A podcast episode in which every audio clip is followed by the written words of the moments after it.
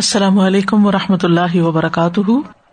نحمد و نسلی اللہ رسول کریم بعد، فاعوذ باللہ من الشیطان الرجیم۔ بسم اللہ الرحمٰن الرحیم۔ ربش رحلی صدری ویسر علی عمری وحل العقدم السانی یفق قولی۔ آج ہم سورت المؤمن کی آیت نمبر سکسٹی ون سے تفسیر شروع کریں گے۔ اللہ الذي جعل لكم الليل لتسكنوا فيه والنهار مبصرا ان الله لذو فضل على الناس ولكن ولكن اكثر الناس لا يشكرون اللہ وہ ہے جس نے تمہارے لیے رات تاریخ بنائی۔ تاکہ تم اس میں سکون پاؤ اور دن کو دکھانے والا روشن بنایا۔ بے شک اللہ یقیناً لوگوں پر فضل فرمانے والا ہے، لیکن اکثر لوگ شکر نہیں کرتے۔ اوپر کی آیت میں اللہ تعالی کی عبادت کا حکم دیا گیا۔ اور یہ بتایا گیا کہ وہ لوگ جو اللہ کی عبادت سے تکبر کرتے ہیں، وہ جہنم میں ذلیل و خوار ہوں گے۔ اور ان آیات میں مثال کے ساتھ سمجھانے کے لیے رات دن کے پیدا کرنے کا فضل اور احسان بتایا جا رہا ہے کہ جب اللہ تعالیٰ نے انسان کو اور انسان کی ضرورت کی ہر چیز کو پیدا کیا، جس میں اس کا کوئی شریک نہیں، تو پھر یہ لوگ اپنے پیدا کرنے والے کی خالص عبادت سے کیوں پھر رہے ہیں؟ اور دوسروں کو اس میں کیوں شریک کرتے ہیں؟ جب اللہ ہی نے ان کو بھی بنایا اور ساری نعمتیں بھی اللہ ہی نے ان کے لیے بنائی۔ تو یہاں ایک خاص نعمت کا ذکر کیا جا رہا ہے، اور وہ ہے دن اور رات کی نعمت اور اس کے کچھ فائدے۔ اللہ الدی جا الکم اللہ وہ اللہ ہی ہے جس نے تمہارے لیے رات بنائی ہے۔ لتس کو نوفی ہی تاکہ تم اس میں سکون پاؤ۔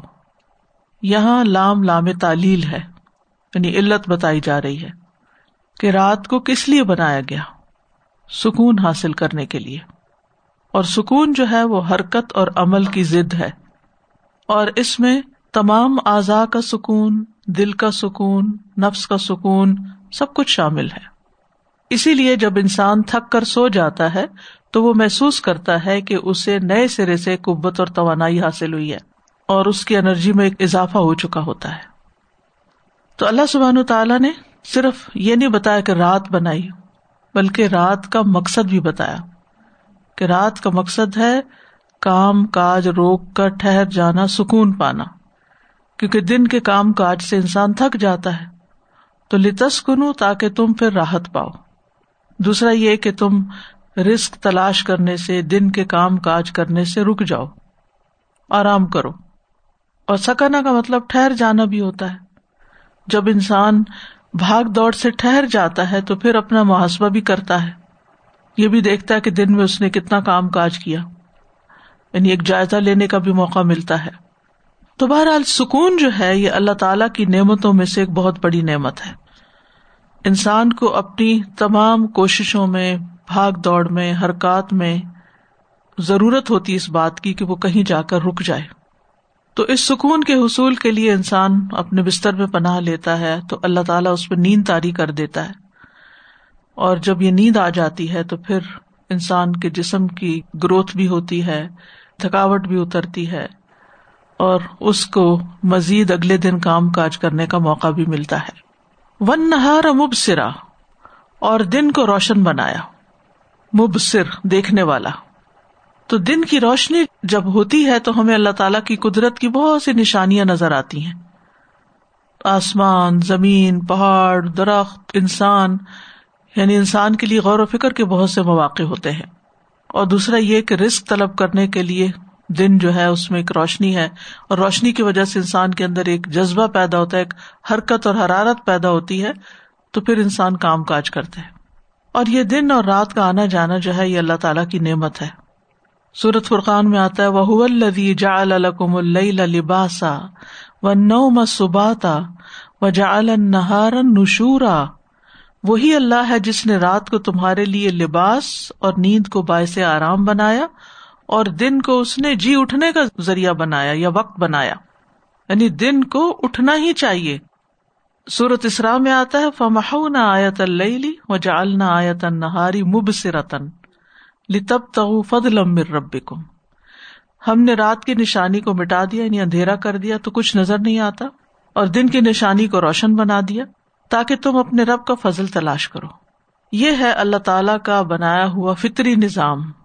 کہ رات کو آرام کرے اور دن کو کام کرے۔ جب انسان اس کے اندر خلل اندازی کرتا ہے تو نقصان اٹھاتا ہے۔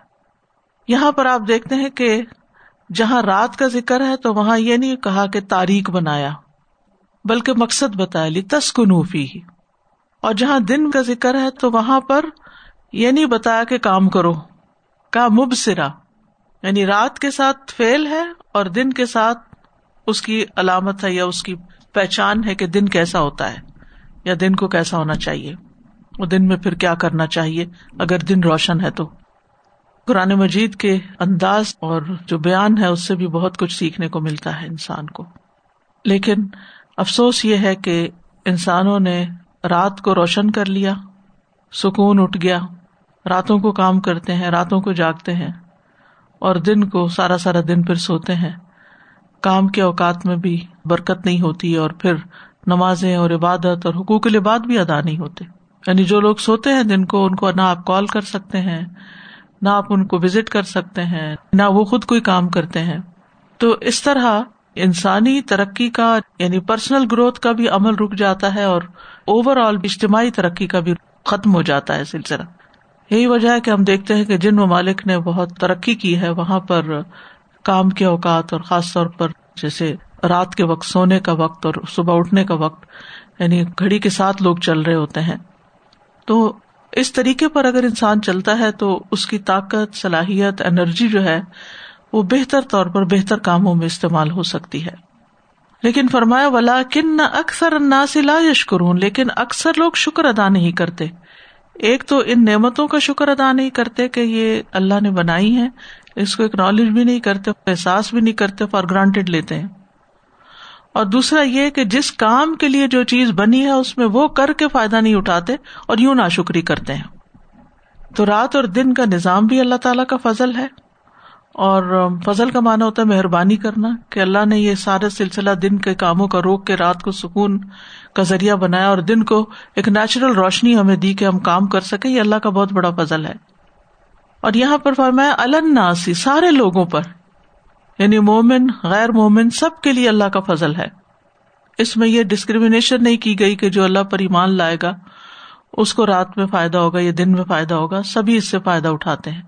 لیکن بہت سے لوگ رات اور دن کے اس نظام کو بنانے والے کا شکر ادا نہیں کرتے۔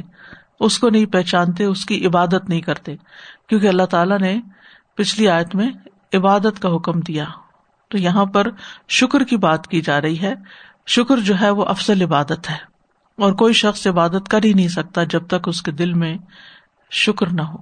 وہ جھک ہی نہیں سکتا اللہ کے سامنے، حقیقی معنوں میں جو جھکنے کا حق ہے۔ پچھلے ہفتے جو بجلی کڑک رہی تھی بہت زیادہ، تو میں اپنی کھڑکی میں سے دیکھ رہی تھی۔ الحمد للہ بہت بڑی سی کھڑکی ہے بہت کلیئر آسمان نظر آتا ہے اور ساری اسٹریٹ لائٹس بلڈنگس کی لائٹس ہر ہر چیز کی جو ہے روشنی نظر آ رہی ہوتی ہے۔ تو جب بجلی کڑکی تو ایک فریکشن آف دا سیکنڈ کے لیے اتنی زیادہ روشنی ہوئی تو میں سوچنے لگی کہ انسانوں کی اتنی ہزاروں لاکھوں کی تعداد میں روشنیوں کے باوجود وہ رات کی تاریخی نہیں جا سکتی۔ لیکن اللہ تعالیٰ کی ایک بجلی جو صرف ایک سیکنڈ سے بھی کم ٹائم کے لیے چمکی اس سے سارا کچھ روشن ہو گیا۔ اور اب سے دس بارہ سال پہلے میرے ہسبینڈ جو ہے وہ نائٹ شفٹ میں جاب کرتے تھے۔ اور نائٹ شفٹ میں جیسے آپ نے بھی کہا نا کہ واقعی سکون اور وہ ساری چیزیں بالکل ختم ہو کے رہ جاتی ہیں۔ تو اس کے ریلیشن شپ بھی متاثر ہوتا ہے نا؟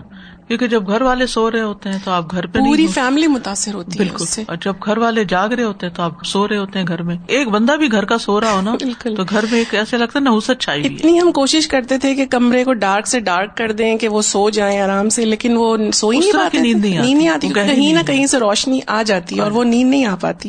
اور یا شور کھٹکا ہوتا ہے گھر کے کاموں کا یا باہر آ جاتا ہے کوئی تو یہ ہوا پھر کہ اس کے بعد ان کو ایک جگہ آفر ہوئی سیلری کم تھی لیکن آورز بہت اچھے تھے۔ تو پھر ہم لوگوں نے یہی مشورہ کیا کہ نہیں اللہ تعالیٰ کا جو نظام ہے نا اس نظام کے تحت اگر زندگی گزارنے کا موقع مل رہا ہے تو اس سے بڑھ کے اور کوئی نعمت نہیں ہو سکتی۔ بالکل۔ تو الحمد پھر جب وہ کیا تو اب اس کے آورز اتنے اچھے ہیں کہ وہ تحجد بھی پڑھ لیتے ہیں اور الحمد ساری نمازیں بھی بہت اچھی طریقے سے ہو جاتی مجھے تو اس آیت کو پڑھ کے اتنا پیار آ رہا تھا اللہ تعالیٰ پہ کہ اللہ تعالیٰ ہمیں فرما رہے ہیں کہ تسکنوفی ہی تمہیں سکون دینے کے لیے۔ اس سے یہ پتا چلتا ہے کہ اگر انسان سوتا ہے رات کو اور اسے سکون ملتا ہے، تو یہ بھی اللہ تعالیٰ کے حکم پر عمل کرنا ہے۔ اور اس میں بھی اجر ہے۔ اور یہ بھی ایک عبادت ہے کہ یہ اللہ کا حکم ہے، اس لیے سو رہے ہیں۔ یعنی سو کر گلٹی فیل نہیں کرنا چاہیے کہ کیوں سو گئے۔ استاذہ جی مجھے سورہ عال عمران کی آخری آیات یاد آ رہی تھی کہ جب ہم صبح تحجد میں اٹھ کے ہی ہم یہ پڑھتے ہیں نا، ان نفی خلق سماواتی ولردی وقت نہاری آیات الباب تو جب آپ صبح صبح کا غور و فکر کرتے ہیں نا، اس سے آپ کا ایک تو دماغ بھی روشن ہوتا ہے اور وہ چیزیں جو ہے وہ سارا دن بھی آپ کے اوپر افیکٹ کرتی ہیں اور آپ ایک دم فریش ہو کے اٹھتے ہیں اور اس وقت اٹھنے کے لیے رات کو ارلی سونا پڑتا ہے۔ ورنہ پھر آپ کا دماغ بالکل وہ ڈیم ہوتا ہے۔ دوسرا یہ جو فضل کی بات آئی یہ میں سوچ رہی تھی کہ اللہ سبحان تعالیٰ کا ایک سبحان اللہ کتنا زیادہ بڑا فضل ہے ہم سب انسانوں پہ کہ ہمارے بجلی کا بل کتنا بچتا ہے۔ اگر ہم وہی الٹا اپوزٹ سائیکل چلاتے ہیں تو آپ دیکھیے کہ پھر ہماری معیشت پہ بھی افیکٹ پڑتا ہے ہماری صحت پہ بھی افیکٹ پڑتا ہے۔ ہر چیز اس سے افیکٹڈ ہوتی ہے۔ سادہ کل تھوڑا سا چیک کرنے کا چانس ملا تھا۔ تو اس میں جیسے آپ کہہ رہے تھے نا، سبحان اللہ ماڈرن ڈے فنامنان میں سلیپ کو بڑا ہی ایک گلٹ جیسے یو نو گلٹی کانشیس ہوتا ہے کہ اب سو کے وقت ہی ضائع کر رہے ہیں اور سونا تو چاہیے ہی نہیں۔ لیکن سبحان اللہ، ابھی پڑھ کے اور آپ نے بھی جیسے مینشن کیا کہ اللہ سبحانہ تعالیٰ کا ہم پر کتنا احسان ہے کہ وہ بھی ایک عبادت کاؤنٹ ہوتا ہے اور وہ بھی ایک سکون کا ذریعہ ہے۔ اور ہمارا جو جسم ہے، سبحان اللہ یعنی اس کے بارے میں سائنٹسٹ نے بہت ڈفرینٹ تھیوریز ڈیولپ کی ہیں کہ کیا ہوتا ہے، کس طرح سے باڈی کو سکون ملتا ہے گروتھ ہوتی ہے and will discuss a few things لیکن اس میں ان کو ابھی تک پتا نہیں کہ ہم کرتے کیوں ہیں یہ۔ Like there still sort of discovering کیسے ہوتا کیوں ہے سوتے ہی انسان کیوں ہے، اور وہ ساری چیزوں کے معاملے میں still they have theories there is nothing for sure then still discovering particularly exactly اس کا پرپز کیا ہے۔ اینڈ دین ہماری جو سلیپ ہے، وہ ہماری جو برین کے اندر ایک آرگن ہے کال ہپو کیمپس اس سے جو ہے ریگولیٹڈ ہوتی ہے، اس کو باڈی کلاک بھی ہم کہتے ہیں۔ اور وہ ایکچولی کیوز لیتی ہے لائٹ سے۔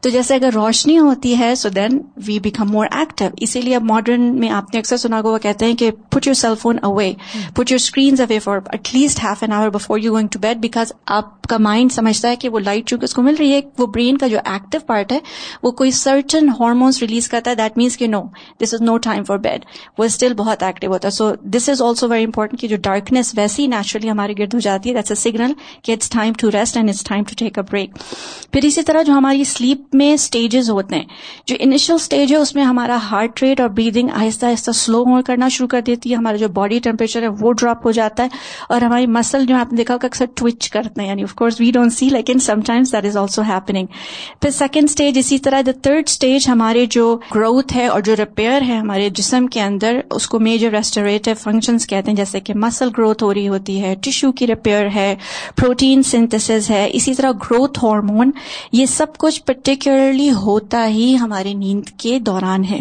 اور جو گروتھ ہارمون ہے، سبحان اللہ اس like secretion of particular hormone کی جس سے ہماری باڈی کی گروتھ ہوتی ہے اور جو ادر میٹابولزم یعنی ہمارے ڈائجسٹو سسٹم ہے ادر جو ریسپریٹوری سسٹمز ہیں، ان سب میں ہیلپ کرتا ہے۔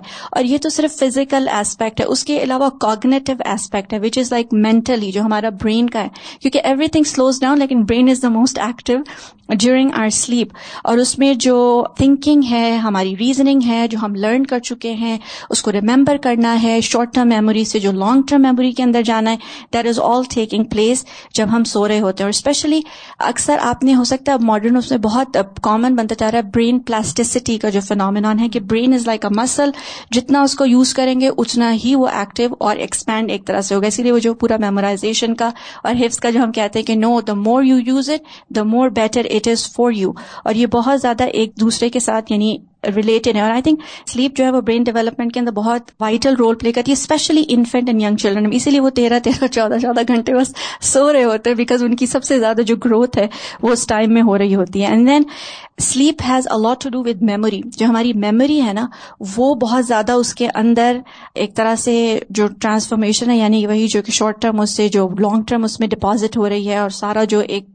اور پھر نیورونز ایک دوسرے سے کنیکشن کر رہے ہوتے ہیں، وہ پھر دوبارہ یو نو سگنل ادھر ادھر بھیج رہے ہوتے ہیں۔ سو کمپلیکس سبحان اللہ but this is all happening while we are sleeping and then last but not least there was one thing that the other clip was mentioning but I thought ہماری memorization اور قرآن کے حوالے سے کتنا وہ ہے، انہوں نے کہا کہ دو طرح کے فنکشن ہوتے ہیں۔ ایک ہوتا ہے جیسے کہ ہم میمورائز کر رہے ہوتے ہیں۔ کچھ چیزیں جو ہم صرف یاد کر لیتے ہیں اور کچھ چیزیں جو سیکھ کے ہم لرن کرتے ہیں۔ یعنی ایک طرح کا پروسیجر جیسے فار ایگزامپل ہارس رائڈنگ ہے یا یو نو کوئی اور ہم چیز سیکھ رہے ہیں۔